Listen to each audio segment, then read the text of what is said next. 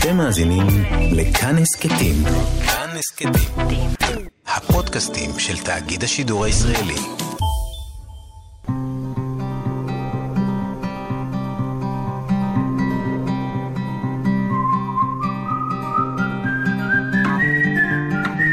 אחת פלוס חמש. אורחים וספרים עם ענת שרון בליץ. מטרה של הספרות קודם כל היא אומנות. אחרי זה יש את המסר, יש את הרעיון, יש את ההשפעה. אני יכול להגיע לרבדים אחרים בלי ספק. גם חינוך, גם טיפול, גם כל דבר, גם סוציאליזציה, הכל. אבל היא אומנות קודם כל. אנחנו צריכים להיות אומנים במילה. זו אומנות המילה. נקראת אומנות המילה. שלום לכם מאזינות ומאזיני כאן תרבות, אורח אחד באולפן היום עם חמשת הספרים האהובים עליו, והיום נמצא איתי המשורר והסופר ג'ודת עיד. שלום. שלום, שלום. הוא מרצה לחינוך וגם עוסק בעבודה סוציאלית. מה לעשות? מה לעשות?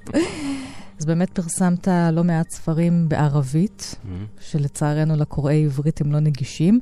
יש לך כמה וכמה תרגומים בעברית שאפשר למצוא בכתבי עת שונים, וחלק מהם נכיר כאן היום.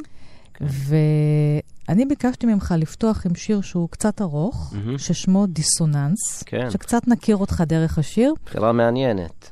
תרגמה אותו ברוריה הורוויץ. דיסוננס, כן. כזה אני. לעתים לבן, לעתים צהוב, עוטה גלימה בחום העז, מגבעת בגשם, מסתופף בחושיי, חולם על כפר, על לחן, על שמש, על אור ירח, כזה אני, הוויה קיומית, הנושאת אלפי שמות, עם כל התוספות, עם כל הקיצורים, נושאת אלפי זהויות ומספרים, אך אינני נושא כל זהות. שערי תעודת הזהות שלי, סימנים לא ברורים. בתמונה סוריאליסטית אני יחיד ומיוחד. אני דיסוננס. אני עובדה קיימת לאחדים בלתי רצויה, לאחרים עדיין בבדיקה, או מהות בלתי מובנת, מרה לאחדים או נטולת ארומה. לעתים אני הכל או לא כלום, צלבני, פיניקי, ערבי, פלסטיני, כנעני, טרוריסטי, ערבי פנים, שמי. איש לא מזמינני פנימה. אין בידיי לשנות דבר. אף כי אני עובדה קיימת, למרות, על אף, הוויה של בהלה, של סלידה, הוויה של היסטוריה בקופסה, הוויה של אדם משוטט בין כרטיס פלסטיק אחד למשנהו, בין הזיות לפיצול אישיות. זהותי היא פזורה לבנה. זמני בדוי כמו המקום.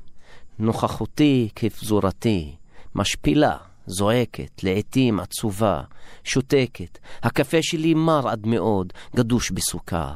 אני עם עצמי, לעצמי, ללא מצפן. אני דיסוננס. אני מאמין במולדת אחת, באישה אחת זולת כל הנשים. חיכה כערוגת היסמין, שערה גולש מפסגות הכרמל עד שערי הנמל. עיניה שתיים, עינה אחת בעיר שבויה, עינה אחרת בעיר הפתולה. גופה מבוסם בניחוח תפוזי חוף, אישה נושאת ברחמה חלום חדש, בידה מעדר ומכתשת זיתים וריחן הגבעות ועת. ילדיי, בחורם בגולה, השני בגולה, בגולה השלישי, הרביעי, החמישי וכך השישי, ואני חג בין להקות היונים, בין הבית לבין חזיון עננים, מתמכר לשוטטות, למסע, מרחף במקום, כך אני דיסוננס. באופן אישי, אינני להוט אחר כותרות, ולא אחר תמונות, אינני חייל בארמון השליט, ולא במדליות הגנרלים, חלומותיי רגילים בקרקע בלתי אפשרית, והעיתון? העיתון איננו יותר מאשר כותרת, או ידיעה כלשהי על אנשים ואנשים רוקדים, מתלבשים, מארחים, אוכלים, מקפצים, משתעשעים, ללא כוונון. ואני, אין לי משלי כלום. הרחוב איננו שלי, לא ולא הבניינים. אין לי באר נפט ואף לא חבית. אין לי אדמות או דבר מה במקום. לא לילה ולא עפר. ולא עצים. היום הנוהר איננו שלי, ולא הנהרות או הירח, אין לי דבר זולת בית בחלום של שד, המתהפך כדי לנפץ את כלי מנורתו.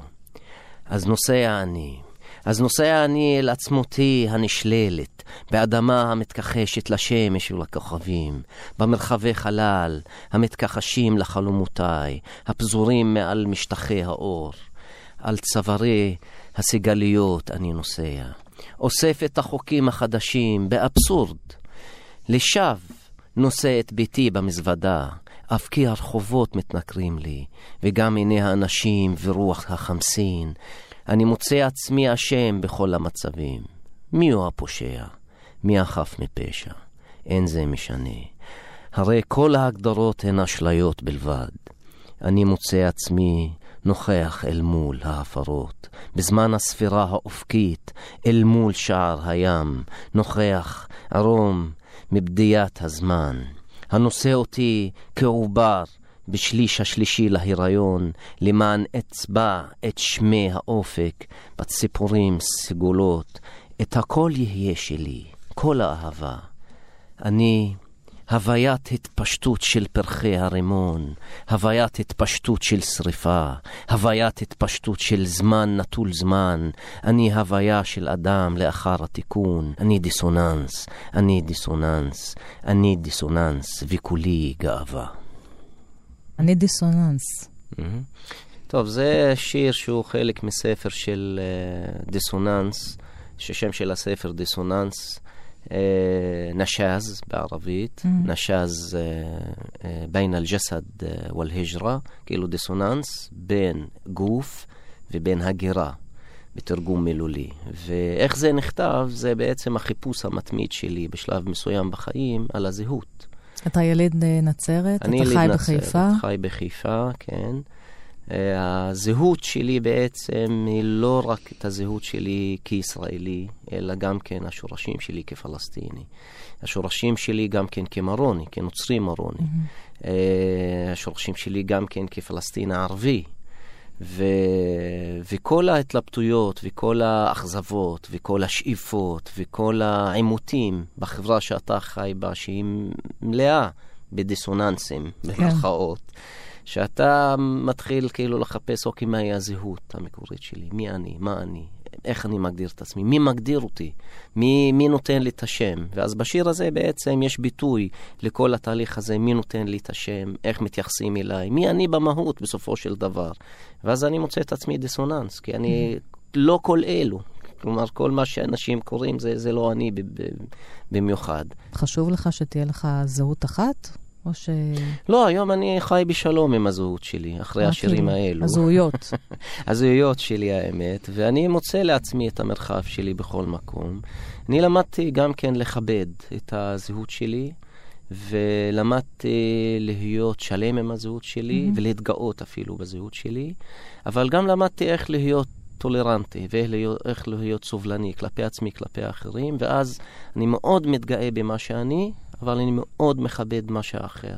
וזה תהליך של למידה וסוציאליזציה כלשהי שאני עברתי, שלדעתי ולטעמי כל כך נוחה, בכך שאתה מקבל את זהותך, מכבד אותה, ואז אתה מקבל גם את הזהות של האחר.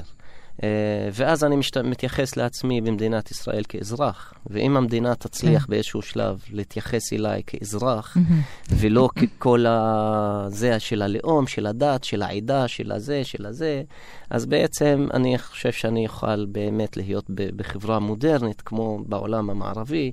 יש לך ספר חדש יחסית שראה אור בערבית, חלל וירטואלי ומקום. שהוא תוצר גם של מלגת בוסטן של הספרייה הלאומית, שמקבלים אחת לשנה משוררים וסופרים. כן. לא, הוא לא התוצר, הוא הסיבה שנכנסתי למלגה. הסיבה שנכנסתי למלגה. מה זה הספר הזה, חלל וירטואלי ומקום? זה האמת עוד ניסיון שלי גם כן, בחיפוש של הזהות הספרותית שלי. כסופר, והיה ניסיון, וניסיתי לשלב בין פרוזה לבין שירה. והיה ניסיון כזה אמיץ, ונהניתי בו, ממש נהניתי בו. כתבתי את זה ונהניתי, והושפעתי כמובן מכל אלה שאני קורא להם, במיוחד ג'ובראן, וניסיתי לעשות... כן, וניסיתי לעשות ספר שהוא יכיל גם כן את הפילוסופיה, את האמונות שלי, את מה שאני מאמין בחיי יום-יום, וגם היה נושא שכל כך מעניין של איפה אנחנו בין הווירטואלי לבין החיים האמיתיים. כלומר, החיים הווירטואליים שלנו, שהיום גם כן בתקופה של הקורונה, השתלטו עלינו, כן. הם השתלטו ועוד איך, השתלטו לגמרי. ואפילו בתקופה שאין בה קורונה, גם אנחנו בעולם וירטואלי, נכון. הרבה. ואז אני אומר, אוקיי, בוא נקשיב לעצמנו טיפה, בוא נראה מהו העולם הווירטואלי שאנחנו חיים בו, מה הוא נותן לי. הוא נותן לי את המרחב הזה הגדול, הענק של כל העולם ביד שלי. מצד שני, הוא מנתק אותי מכל העולם. כלומר, הוא מחבר אותי, אבל הוא מנתק אותי מההוויה עצמה. ואז זה מתחיל, זה מורכב, הספר הזה, משני ספרים, בעצם מסחה אפטרדיה, שזה חלל וירטואלי, שזה מדבר על קשר בין שני אנשים, בחור ובחורה, וכל הזמן יש את ההתכתבות ביניהם, ומתפתח איזשהו קשר של אהבה ורומנטיקה. אז יש ביטויים מאוד יפים, אבל היחס הזה והקשר הזה גם הולך לכיוונים אחרים של חברה ושל מקום. כאילו, איפה אני גר? מה העיר הזו שאני גר בה? איך אני מסתכל על זה? האם כן? ומסתבר ששניהם משדרים על אותו מקום, שזה אודום, ועשתר, זה שני הדמויות. אודום זה אדם, אודום זה בסוריאנית, אודום. עשתר זה, שזה גם סוג של חווה. נכון, ושניהם בעצם מתכתבים כל הזמן, וחיים בעולם הווירטואלי, ואפילו הם נכנסים לבית קפה וירטואלי. כן, ומדברים, וכוס קפה, וכל זה. תקרא לנו קצת בערבית, ואז תתרגם את זה לעברית קצת. התחלה של הספר זה נקרא נשיד דחול, שזה שיר הכניסה. שיש השפעה כמובן כנסייתית. יש שיר שנכנסים בו כאילו כל הזה. حملت الزنبقة وركضت فوق التراب المحروق طردت عصافير الحزن الذي يعشش في فضاء سرمدي لعبت الفراش في الحقول لبست البنفسج دخلت أورشاليم أورشاليم البيضاء استقبلتني هناك امرأة حملت غصنا من شجرة تين كان مزينا بزهر اللوز. זה הכניסה של של כל הספר. זה אפילו לפני החלוקה הזו של שני הפרקים הגדולים, שזה העולם הווירטואלי מול מקום, שזה מקום. ולמה אני מבליט את המקום? כי בסוף בזהויות שלי אני בסוף רואה עד כמה שאני מתחבר למקום, לריח של המקום. מה קראתי? תספר לנו אבל בעברית מה קראת, כן, כי אני סקרנית. נסעתי את האיריסים ורצתי על האדמה השרופה. אני לא יודע, תרגום קצת זה. רדפתי את כל הציפורים של היגון, שהוא נמצא בחלל לא מסתיים. שיחקתי עם הפרפרים בשדות, ולבשתי את הלילך, ונכנסתי לירושלים הלבנה. ושם קיבלה אותי אישה שנשאה ענף מעץ תאנים, והיה מקושט בפרחי שקדים. עכשיו, השילוב הזה בין פרוזה לבין שירה, לבין סיפור כזה עם רוח של שירה, היה לי מאתגר. וכשכתבתי את זה, היה לי חשוב לתאר את כל העולם הווירטואלי, ובסוף שני האנשים האלו, אגב, הבחור ובחורה, מסתבר שהם שכנים. הם נפגשים במקרה, בסוף. ואז שנפגשים, אז הם מגלים ויש גם רמיזה, שאתה מגלה, כאילו אתה מגלה ארץ הגותי, שאתה נכנס לירושלים, ואז אתה מגלה, אתה רואה את כל הגאולה, ואז אתה מרגיש בפרחים, בעצים, בשמיים, אתה מרגיש בציפורים, אתה מרגיש באוויר, ומשם, ממש המעבר לפרק השני, בתוך אותו ספר שנקרא מקום, ואיך המקום הזה משפיע עליי, המקום שאני נמצא בו, גם כן, שוב, אני בין נצרת לחיפה, בין נצרת לחיפה, ואני חושב שזה מתחבר להרבה אנשים שהם נמצאים בכל מיני מקומות, ואני חושב שכולנו, או רובנו. כן, כולנו. אז נתחיל עם החמישייה שלך. כן. ג'ובראן ח'ליל ג'ובראן הנביא, הספר הראשון שלך. כן. הספר גם ראה אור בעברית, בכתיבה שלי, אני, כן, היה לי כמה כיוונים בכתיבה, גם שירה, גם פרוזה, גם סיפור קצר, גם ילדים, ובכל תקופה מישהו השפיע עליי. התחלה שהשפיעה עליי ועד היום אני בעצם נשען עליו הוא ג'ובראן ח'ליל ג'ובראן. ספר הנביא הוא ספר שגם כן לוקח בבסיסו כל מיני קטעים ופסוקים, אפילו מהברית החדשה, אבל הוא מנסח את זה בצורה מאוד חכמה, והוא מביא את זה כספרות. ואני מאמין כי ספרות היא אומנות אליאית שדרכה אתה יכול להתחבר לכל המטאפיזיקס שהיא מחברת אותך לעולם רוחני, שאתה במקום אחר. ג'ובראן, כן, למשל השיר אהבה, השיר שמפורסם מאוד של ג'ובראן, בערבית לפחות מפורסם, שזה שיר האהבה, אל-מחבה. כאשר רומזת לך אהבה, לך אחריה, אף שדרכיה קשות ומכבידות, ואם כנפיה מרחפות מעליך, היכנס תחתן, אף שהחרב הנחבט בין נוצותיה עלולה לפגוע, כאשר היא דוברת, האמן לדבריה, אף שכולה יהפוך בחלומותיך כרוח צפון בענפי הגן. האהבה תחתיר גם תוקע, תרומם אף תשפיל, היא אשר תרום למלוא גובהך, ותחבק אמיריך עורגים לשמש, גם תשפיל רדת אל שורשיך הנאחזים בקרקע ותזעזעם, כגבעולי חיטים תלקטך, תחבוט שבוליך עד ערום תהה. זה משהו מאוד מאוד מאוד עמוק בהוויה האנושית של אהבה. כלומר, שהוא אומר בעצם, היותר חשוב והיותר עמוק, שאתה אוהב בן אדם, שאתה תוותר, ממש תוותר, על כל מה שבתוכך, אבל תשמור גם על עצמך. באחד, בקטע מסוים, למשל, שהוא מדבר על נישואין, הוא אומר, שניכם אנשים שאוהבים, אבל שניכם כמו העמודים במזבח, שאתם שני עמודים ששומרים את הבניין. כן. אם העמודים האלו נצמדים, הבניין ייפול. נכון. נופל, ואז צריך לשמור על המרחב הזה בין שני העמודים. והוא כל כך מבטא את זה יפה בספר שלו, ספר הנביא, שכך הוא מנסה לתת פילוסופיה אנושית.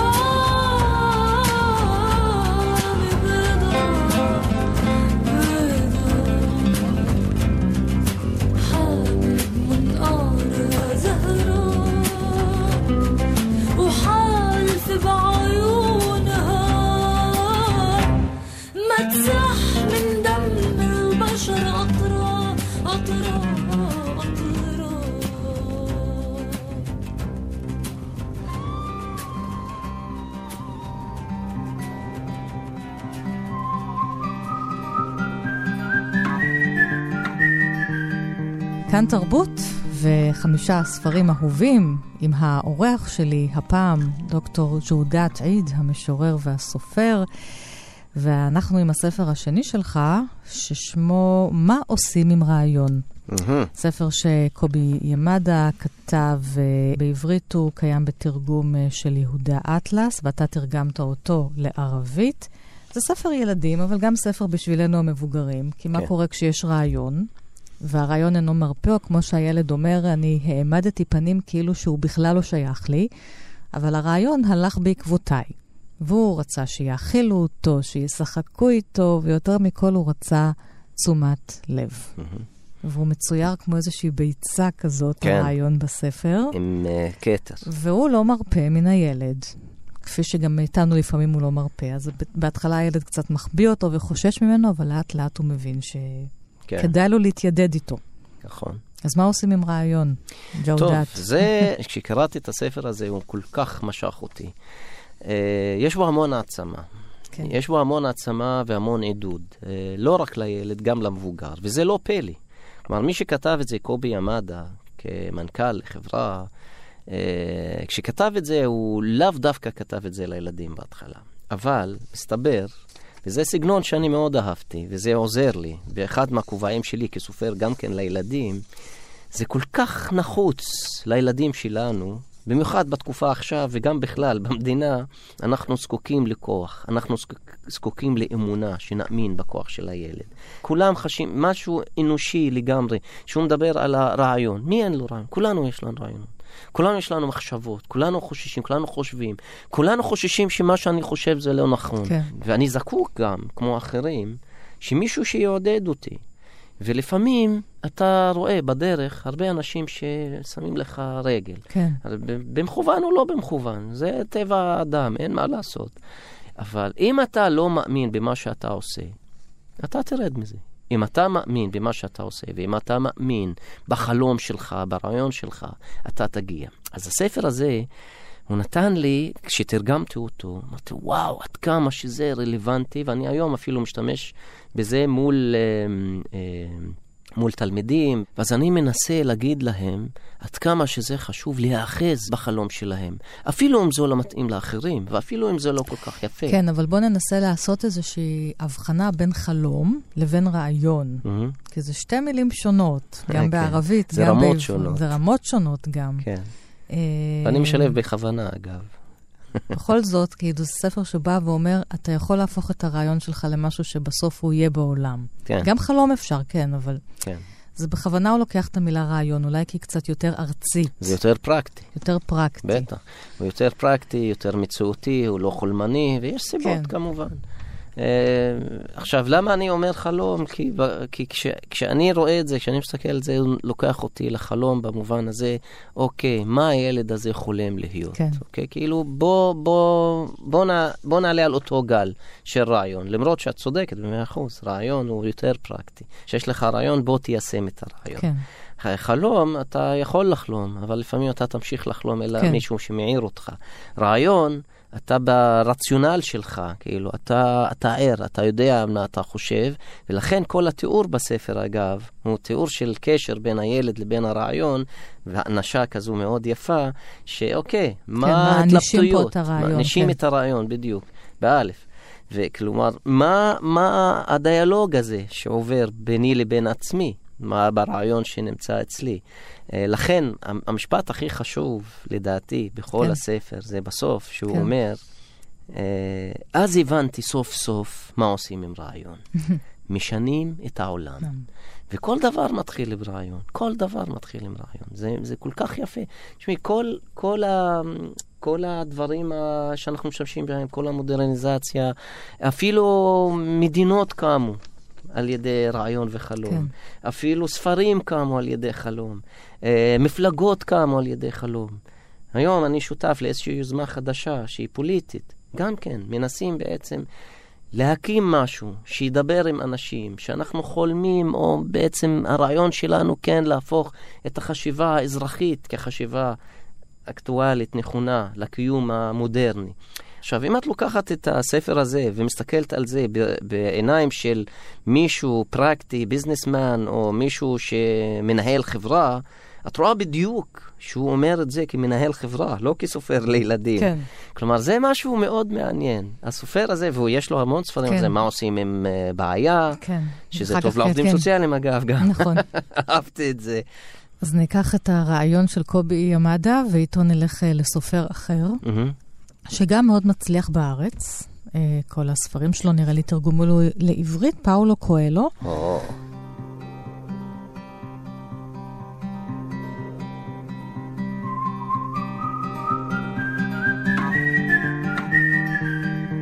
ואתה בחרת בשטן והעלמה הפרמי. כן. אמרת לי שאתה גם עובד כרגע סביב מאמר על הספר. כן. כפר קטן.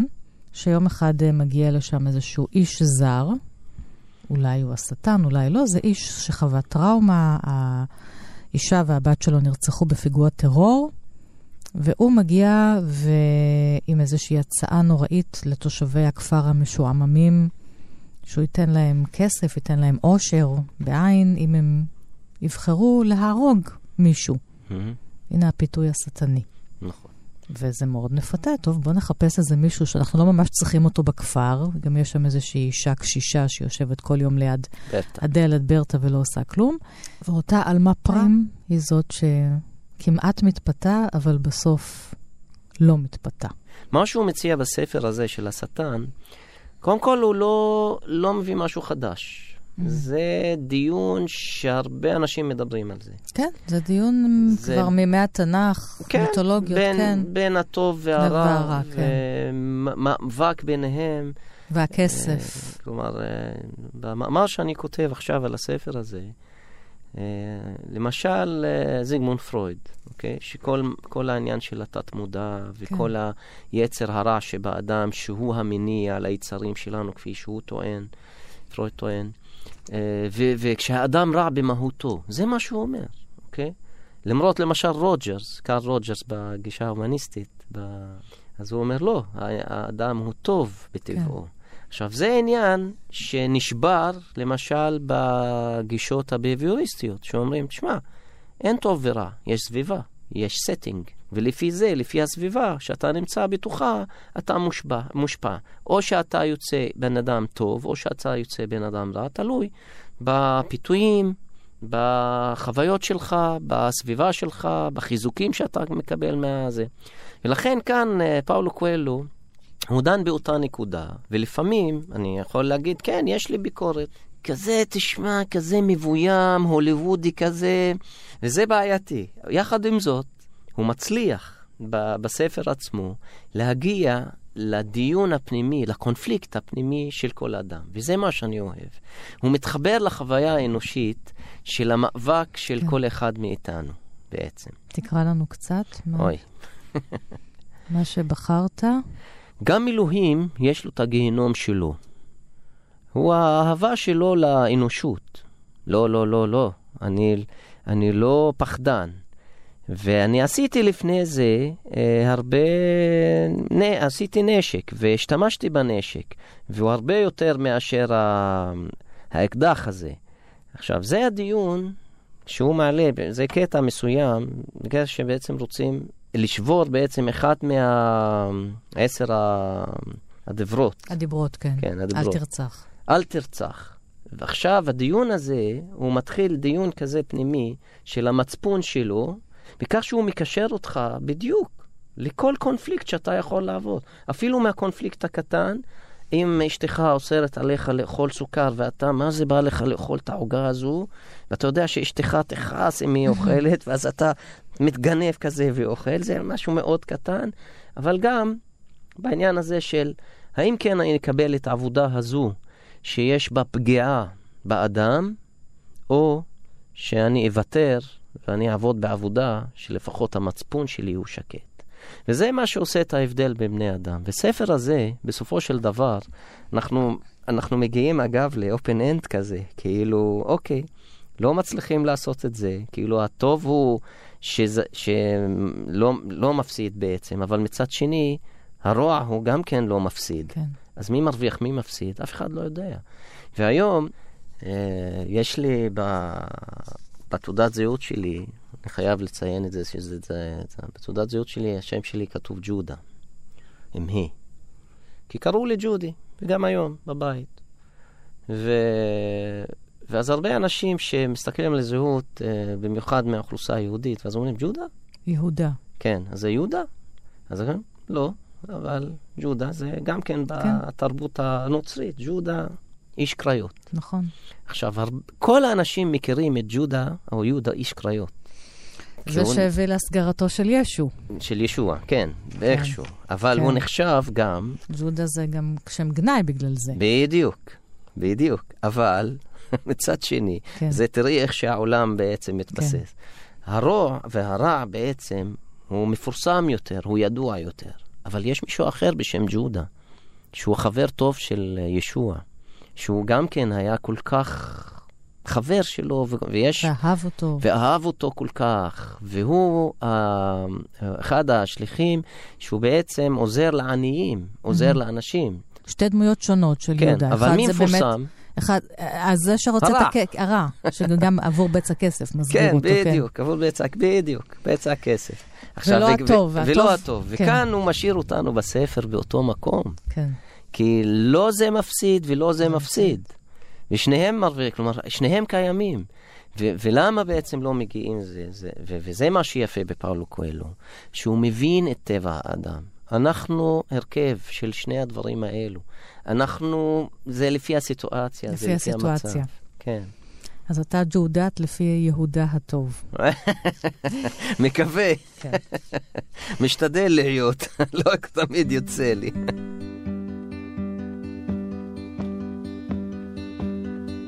Home again, home again. One day I know I feel home again. Wrong again, wrong again. One day I know I feel strong again. I lift my head.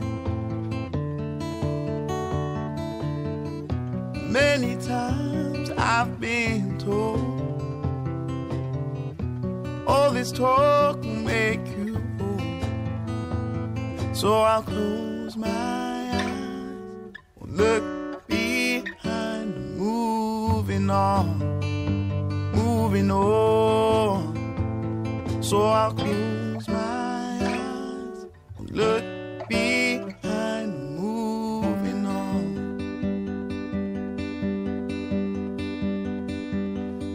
Lost again.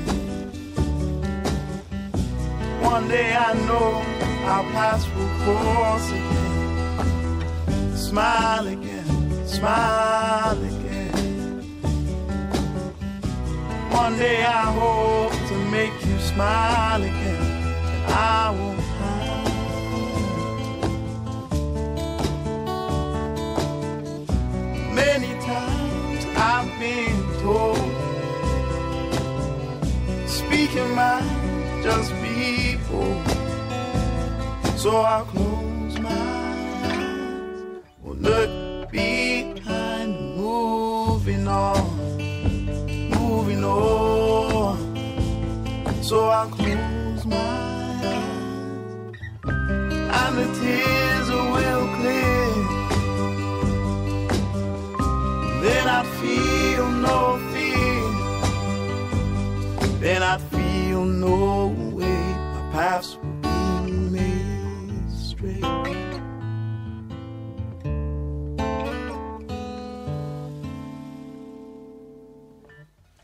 Home again, home again. One day I know I feel home again. Wrong again, wrong again. One day I know I feel strong again. I lift my head.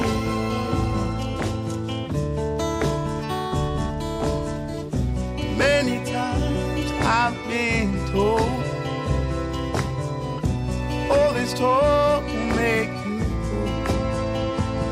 So I'll close my eyes, won't look behind, I'm moving on.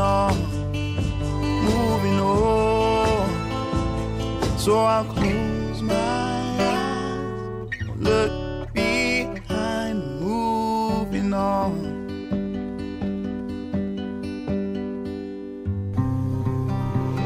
אחת פלוס חמש, אורחים וספרים עם ענת שרון בליץ.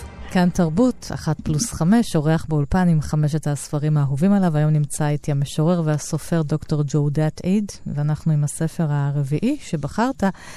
המשורר ניזאר קבאני, המשורר הסורי, עד היום החשוב ביותר.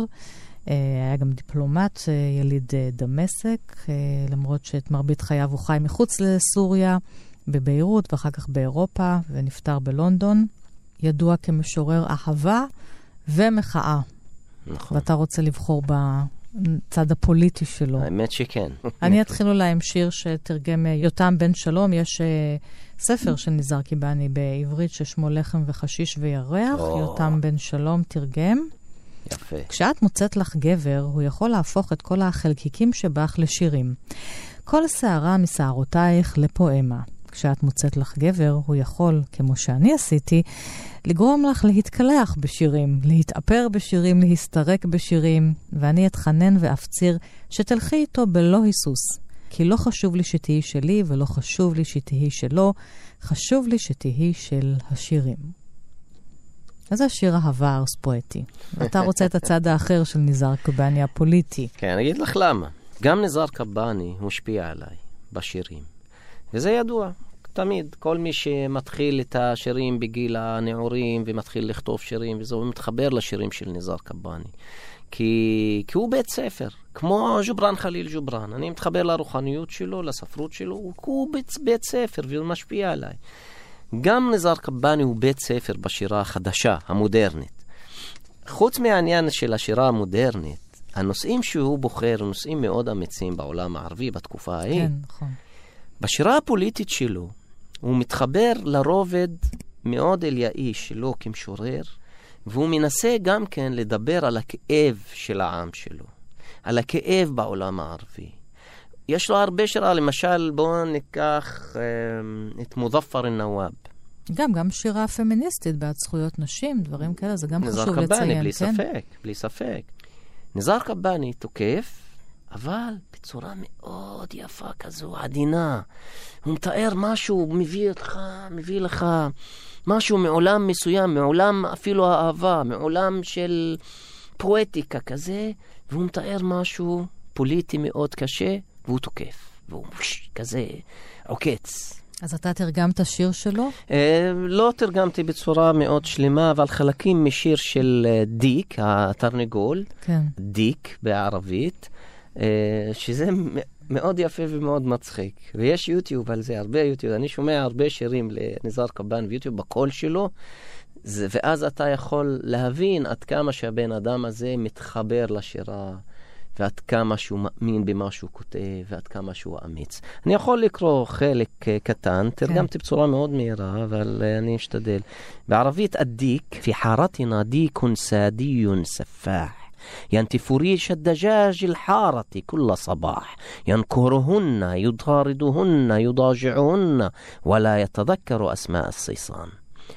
בשכונה שלנו יש תרנגול בריון סדיסטי, נושך בנוצות של תרנגולות השכונה כל בוקר, רודף אחריהן, שוכב איתן, והוא לא זוכר את שמות האפרוחים. في حارتنا ديك يصرخ عند الفجر كشمشون الجبار يطلق لحيته الحمراء يقمعنا ليل نهار يخطب فينا ينشد فينا. נדבר על הדיכוי בעולם הערבי, על הדיכוי הזה של הדיק הזה, התרנגול הזה, שהוא ממשיך בשכונה. יש תרנגול צועק כל שחר, כמו הגיבור שמשון, יש לו זקן אדום, הוא מדכא אותנו יום ולילה, הוא מדבר אלינו, מייעץ, מטיף בנו. הוא על מוות, הוא הכל יכול, הוא על קאדר ולג'בר. הוא אומר משהו על המשטר שבעולם, בעצם שמדכא אותם, מדכא אותו, מדכא את העם. והוא ממשיך וממשיך בשיר מאוד יפה, שהוא אפילו מתייחס לתרנגול, הוא עוין, פשיסטי, נאצי, אגרסיבי, הוא גנב את השלטון בכוח הטנק. הוא מדבר על השלטון, הוא מדבר על זה. עכשיו, שקוראים את השירה שלו הפוליטית, אי אפשר להאמין שזה אותו בן אדם, אבל אפשר לזהות שזה מתחבא שם אותו סגנון של אותו משורר.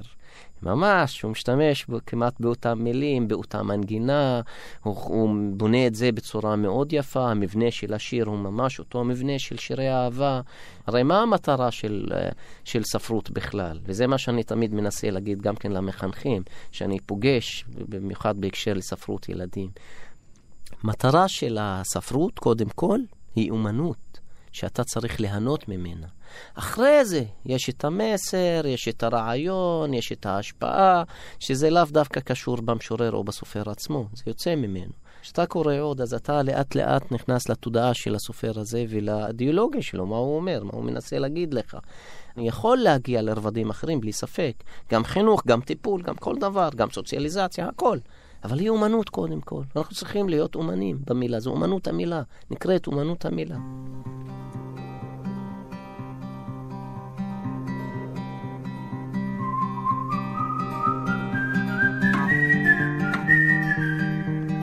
הספר האחרון, באנגלית, Charlotte Agel, Maby Tomorrow, שאתה תרגמת אותו לערבית. זה ספר ילדים. כן. טוב, אחד מהכובעים שלי, אני כסופר ילדים. וכסופר ילדים, אני מתחיל לגלות שזה עולם כל כך לא קל, ספרות ילדים. בהתחלה, אני היום יש לי משהו כמו 17 ספרי ילדים, 10 ספרים למבוגרים, שירה, פרוזה, סיפור, קצר. אבל הניסיון שלי עם ספרות ילדים, איך שהתחיל, היה קשה. בשלב מסוים, אחרי תקופה של זמן, ואחרי ההתחברות שלי לעולם של האבהות, אז אפילו כתבתי שירים לאבהות, במסגרת הזו של אבהות, גם לילדה שלי, לילדות שלי כתבתי שירים. אז אני מתחיל לאט לאט להתחבר לעולם ילדים, ומתחיל להבין טיפה מה הם רואים, מה הם חושבים. כלומר, מי שאומר שהוא כותב ספרי ילדים, שהוא מתחבר לילד שבו, אני לא יכול להבין את זה. אני לא יכול להאמין לזה גם. כי כשאני כותב ספר לילדים, אני לא מתחבר לילד שבי. לא. אני כבר מבוגר. אני כותב ספרי ילדים כי אני סופר, אבל אני יכול להתחבר לעולם של הילד. ולקח לי זמן. עכשיו, בתהליך הזה של הסוציאליזציה שלי כסופר לילדים, קראתי הרבה ספרות של ילדים, במיוחד בארצות הברית. גם באנגליה, ולאחרונה, משהו כמו 4-5 שנים אחורה, התחלתי גם כן בתרגום של ספרי ילדים. ואני מוצא לאחרונה שיש נושאים שגם כן הספרות המקומית שלנו חשישה לנגוע בה. סופרים, למשל, נושאים קשים, מוות, מצוקה. לאחרונה כתבתי כמה ספרים בתחום הזה, גם על ילדים חולים, כי עבדתי גם כן בית חולים וזה. כן. ולפני 15 שנים לא יכולתי לכתוב ספר לילדים על חולים. היום אני יכול. כתבתי ספר לילדים שיש להם קושי, מצוקה רגשית, נפשית או גופנית, וגם על, על, על ספר לילדים, גם לילד אחד שאימא שלו חלתה. מה הוא עובר? מה הוא חושב? ואני יכול היום להתחבר לנושאים האלו אחרי למידה, גם כן בצד המקצועי, אבל גם בצד ספרותי. עכשיו, איך אנחנו נביא את הרעיון? ואיך אנחנו נביא את הנושא? צריך סגנון, צריך להתחבר. אנחנו לא צריכים להטיף, אנחנו צריכים לחנך בספר. לא, זה לא המטרה של הספר. המטרה של הספר שאתה תביא סיפור, שהילד הזה יתחבר. ואז, הספרות הזו, שאני נחשפתי אליה בתרגום, למשל, Maby Tomorrow, אולי מחר, הסופרת שרלוט עגל, היא משתמשת בכלים כל כך נפשיים, עמוקים וקשים, לא קלים. כי היא מדברת על מצב קשה, היא מדברת על מצוקה רגשית מאוד קשה, שהיא מסמלת אותו בקובייה שחורה. היא אומרת שהדמות הגיבורה שלה בספר הזה, היא כל הזמן סוחבת איזושהי קובייה שחורה, איזשהו... קובייה... כמו סיזיפוס עם הסלע שלו. כזו. כן, כן, כן. אוקיי? היא סוחבת כל הזמן, ואז פוגש אותה חבר כלשהו, בא אליה ואומר לה, והוא תמיד שמח וקופץ ורואה, יש פרפרים ופרחים מסביבו וזה, והוא שואל אותה, מה קורה לך? מה העניין? בואי איתי לטיול. ואז היא אומרת, לא, אני לא יכולה לטייל, כי זה כבד מדי, אני לא יכולה ללכת. ואז כל הזמן יש את הזה, את רואה כאן למשל, היא יושבת על הקוביה הזו, ואז לאט לאט, הוא מצליח לשכנע אותה שהוא יכול לשאת איתה, לעזור לה בקובייה הזו. כלומר, זה הברדן, המועקה. הזה, כן. תני לי לעזור לך לשאת את זה. תני לי לעזור לך במועקה הזו. תני לי לעזור לך בנטל על הגב. תני לי לעשות משהו. ואם לא אני, אז הפרפרים האלו הם בעצם יעזרו. אז בואו נטייל ונעזור לך. ניקח את זה איתנו, לא נורא. זה, תמיד זה אנחנו סוחבים משהו. תמיד יש מצוקות שהן, צלקות כלשהן. כל ילד יש לו מועקה. כל ילד יש לו משהו שמציק לו. כל ילד יש לו אובדנים. מסתבר שהמועקה שלה, בשלב מסוים, היא אומרת לו, משתפת את החבר שלה, אומרת לו, תשמע, אני הייתי רגילה שכל ערב לשבת וללמוד שירים ממנה. היא מדברת על דמות אחרת שהיא איבדה. כן. אז מדבר על אובדן, אבל הוא מדבר על מצוקה בכלל, על משהו שקשה שסוחבים, על נטל, איך אנחנו נתמודד איתו. ואז במוסר ההשכל בסוף הוא אומר, אוקיי, אנחנו נמשיך להתמודד עם הנטל, אנחנו כל הזמן נלך הלאה ויש לנו צלקות, אבל אנחנו מנסים לחיות את החיים. אז אנחנו נחתום את התוכנית עם עוד שיר שלך, הזכרת אבהות, השיר אנשים שכתבת לבת שלך, נשמע אותו גם בערבית וגם בעברית, אז קודם בערבית. שמחה רבה. זה נקרא נס, אנשים. אני אקרא בערבית? אוקיי. ואחר כך בעברית. נס. יא טפלתי, كانت هناك أزقة وحارات وعين ماء وأشجار كان هناك بيوت أحلام صغار شباب صبايا وأشعار كان هناك ناس بلاط وساحات وضوء قمر يرقص فوق سطوح العشب وبيوت الفقراء فوق صدر الماء وخيوط شمس تلعب في ساحات المعابد في مدارات الزمان والمساكن والفلاحين والأطفال كان هناك ناس يا طفلتي كان هناك ناس كان ناس هناك في حقول الأقحوان في ملاهي الفراش دروب البرقوق وخبز مريم فهاك عقد الياسمين من هناك من حكورة الدار البسيهي وارقصي في شوارع الأحلام واذكري يا طفلتي واذكري واذكري كل الناس اذكري كل الناس. בעברית אנשים. כן, תרגם דוקטור נביל תנוס. ילדתי, היו שם סמטאות, היו שכונות, מעיין ישן ועצים, היו שם בתים וחלומות, צעירים, צעירות ושירים, היו שם אנשים, מרצפות וחצרות, אור ירח רוקד מעל מרבדי הדשא, מעל פני המים וחוטי שמש, משחקים בחצרות המקדשים, בצירי הזמן, היו שם אנשים ילדתי. אנשים היו שם בכל השדות, בחוות הפרפרים, בערוגת הנענה, בצמחי החלמית ובשבילי הקלניות. הנה לך מחרוזת היסמין משם, מגינת הבית, קחי לך אותה, קחי אותה ורקדי בשבילי החלומות, וזכרי ילדתי, זכרי, זכרי את כל האנשים. ג'ודת עיד, תודה רבה לך. תודה רבה. על כל השירים והספרים שלך ועל אהבת הספרות והדברים ששיתפת אותנו. בהם כל התוכניות שלי 1+5 זמינות לכם בדף העסקתים של תאגיד השידור, ועוד פרטים תמיד גם בדף הפייסבוק שלי. אני ענת שרון בליץ, שתהיה לנו שבת שלום. תודה לכם ולהתראות. תודה רבה.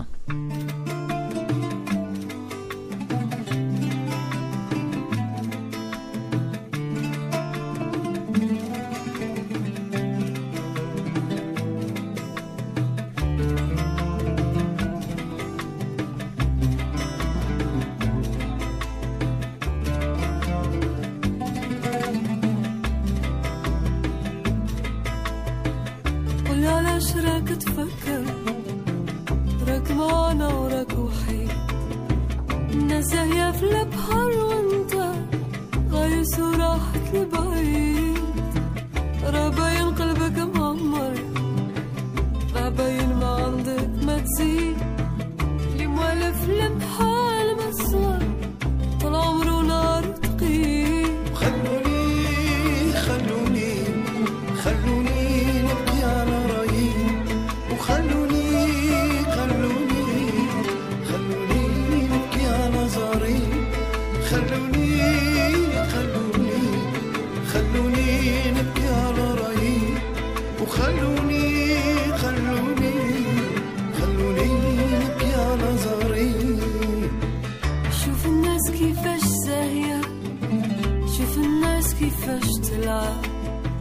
شوف اسمك كيفاش صافية وانت اسمك مدبا كاين اللي ضحكت له الدنيا وعطت